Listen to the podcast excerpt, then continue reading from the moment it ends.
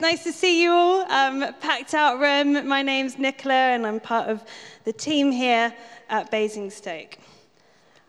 I'm going to just begin by reading our verse for this morning.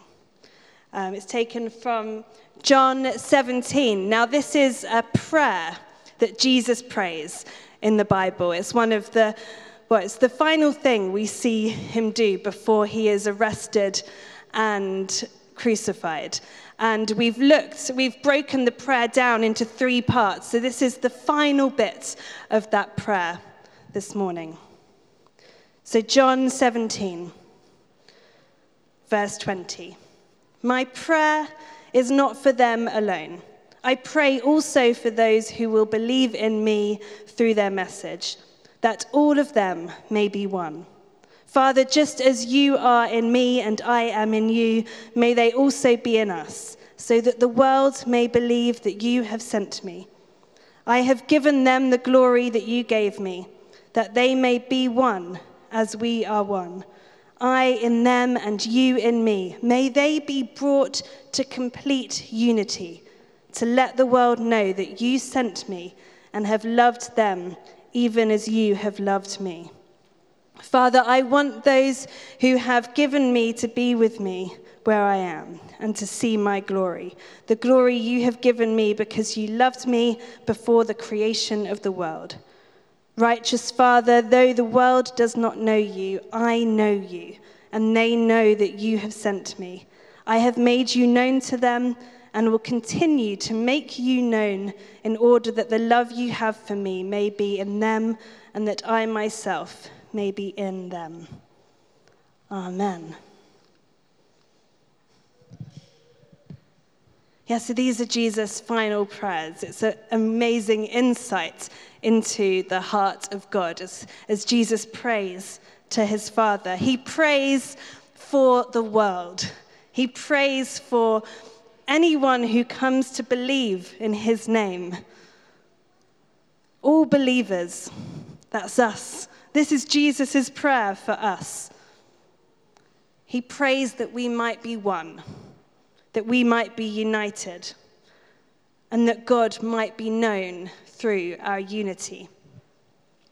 Um, but we, we're different, us humans. I've got two boys um, who were running around in their pajamas earlier. You might have seen them running around in pajamas eating pastries. That's that's church for us. Um, they're two and they're three.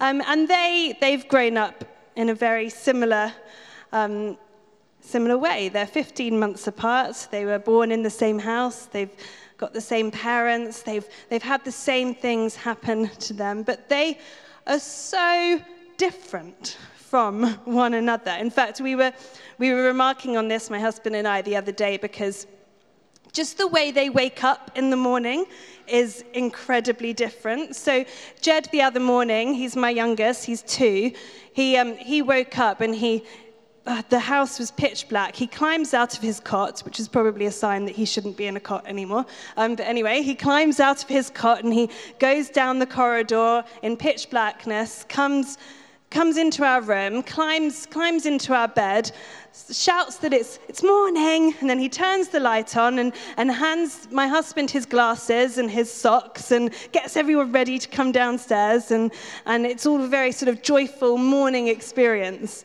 Um, Efi, bless him, is three. When he wakes up, doesn't leave his bed, and I don't want to, I don't think I can um, do what he does, but he just screams at the top of his voice, Mama! Just two very different things, two very different boys, even though they've grown up in the same home with the same parents. They're not the same. Um, and whilst I, I, had my two babies, I also got to do some studying, um, and I got to go to college and, and, study theology. And one of the reasons I'm grateful for the timing of being able to do this is it happened, well, it happened kind of in the aftermath of the Me Too movement, um, where we, we as a kind of society talked a lot about um, issues of gender and equality with gender. And it also happened the same time as we were talking about Black Lives Matters. And so we were talking a lot about racial equality as well. And, and my college were really good at doing that. They're an old college, and, and during this time, basically, it came about that the money that made the building that we were studying in came from the slave trade. That's where the money came from. And so the college were doing a lot of work of how do we, how do we repair this, this fact that we, that that we, the reason we're able to be here is because of the, the profit made from the slave trade 200 years ago. Um, and so it meant that we got to study a lot about diversity and stuff. But one of the lessons that, um, that I learnt whilst we were doing this is that we might have grown up in the same neighborhoods. We might have grown up in the same country and gone to the same schools gone to the same church, but actually, each one of us, our narrative and our experience is different. And the importance of listening to one another and hearing our experiences and our stories and what it's like for us if our if our backgrounds might be different, if our gender might be different, if our sexuality might be different, or the color of our skin. It's, we're different. And even in our church, Basingstoke Church, we have five different services across our church. So, let alone the wider church, but even here, Basingstoke Church, each one of our services is so different from the other, different traditions. And between us as Christians, as we gather on a Sunday, we've grown up in different traditions, some of faith, some not of faith, different interpretations of Christianity, different experiences, and, and different understandings. And this week I was thinking about difference. And I was thinking about that word and, and what, what comes to mind, and I was reflecting on it. And, and the truth is, when I think of difference, I think of division. I think of arguments that people have, of oppression because of differences of opinions, conflicts, war. And knowing that I was going to speak about this this Sunday, I couldn't help but feel uncomfortable as I reflected on the prayer of Jesus. And then the reality of the world around me was conflict is all in my news feeds on my phone. There's Christians who are arguing over the conflict, taking different opinions. Christians falling out over lots of different issues. And it made me feel quite sad looking at all these conversations going on.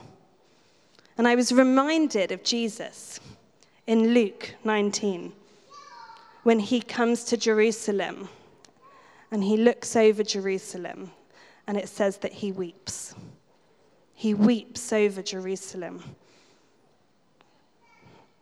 And I was imagining Jesus looking at the conflict that's going on and other conflicts, international countries against country, people against people, families in conflict with one another, his church in conflict over one another, and I was imagining him weeping. Because division is not God's way. This is not God's way. But the interesting thing is, difference is God's way. And I'm just going to go through this book and show you why difference is something that God loves. Because we see a God who instructs and designs and orchestrates for an alternative outcome to what we're seeing in the world when we look out today. An outcome where difference is pivotal and celebrated. And it begins in Genesis. Genesis 12, and God calls Abraham the father of our faith. And he says to them, Through you, all nations will be blessed. God's heart was for all nations. And then we fast forward to Jesus, who comes to fulfill the promises of the Old Testament. And he gathers his disciples. Now, his disciples were a real mixed bunch of people. They weren't just the same group that would hang out together all the time. We had, we had um, Philip, no, let me get this right. We had Simon, who was politically and violently anti Rome. He was ready to go and sort of cause an uproar. And then we had Matthew, who worked for the Romans. So they were in the same group, they were not of the same opinion. We had people from different backgrounds, people from different economic backgrounds. They were different. And then Jesus, who he interacted with, was one of the most telling things about him. He would interact with people that most other people wouldn't interact with. He would interact with women. He would interact with the Samaritan people who the Jewish people weren't meant to like. He interacted with rich people, poor people, those who had been shunned from society. He didn't just interact with people that were like him.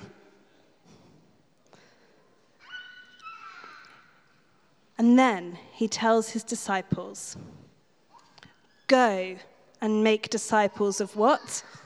All nations.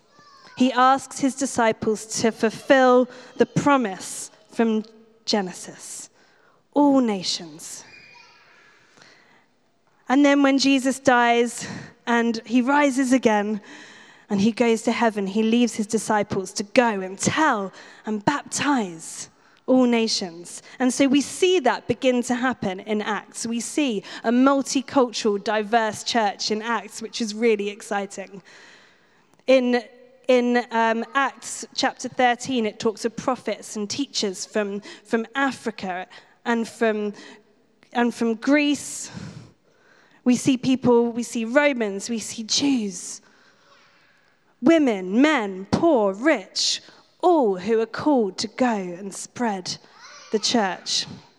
And by the power of the Holy Spirit, that's what happened. So 2,000 years later, we have the church in all nations, all people, all traditions. We have a diverse and different church. Different is God's plan. Not division, but union. Our purpose is to be united in our difference. In Genesis, it says we are made in the image of God. God, Father, Son, and Holy Spirit, different, but completely one. What does this look like for the church? I got to the point this week where I was like, okay, so what? What does this mean? What do we do now? Because, and, and Jacob, I'm seeing you there, you pointed this out to me last week. But one of the interesting things about, John, about Jesus' prayer in John that we read this morning is that it hasn't been answered yet. The church is not completely one. We are not known for our unity. Sadly, we are known sometimes more for our disunity. Jesus' prayer has not been answered. We get a glimpse of what Jesus' answered prayer looks like. It's in Revelation, where it says, A great multitude from every nation, every tribe, every people, every language, standing before the throne of God and before the Lamb. And so, yeah, as I said, I got to a point where I was like, what do we do now? What's our response as, as Christians when we see conflicts internationally? We see conflicts in our families, we see them in our church. What's, what do we do with that? What's our response? And you know, we've already done a bit of it today. Because what did we do before I came up? we prayed. And one of the things is to join in with Jesus and his desire for unity. Jesus had a desire for unity. That's something that he asked for. The, the passage that we read this morning is, is sort of like a culmination of a prayer. It's the end of a prayer, it's, it's the climax of a prayer, but it's also this culmination of so much more. It summarizes, it almost summarizes everything. Jesus wants us to be one with him. He wants us to be one with each other so that the world might know God. So, so our response is to pray. When we pray, it's okay to pray for peace. It's okay to pray that God will end wars. It's okay to pray that God will bring people together. It's okay to pray for peace in families and for arguments to be over. We join in with Jesus. We weep over these situations and we pray for them as well. And as we pray, by God's grace, He comes and He answers those prayers. It's not by what we do, but it's by Him. And the other thing that happens when we pray, when we're one with God, because we've talked about that in recent weeks, about praying being at one with God, is there's a sending nature to what God does. So God and Jesus are one, and what does God do? He sends Jesus into the world.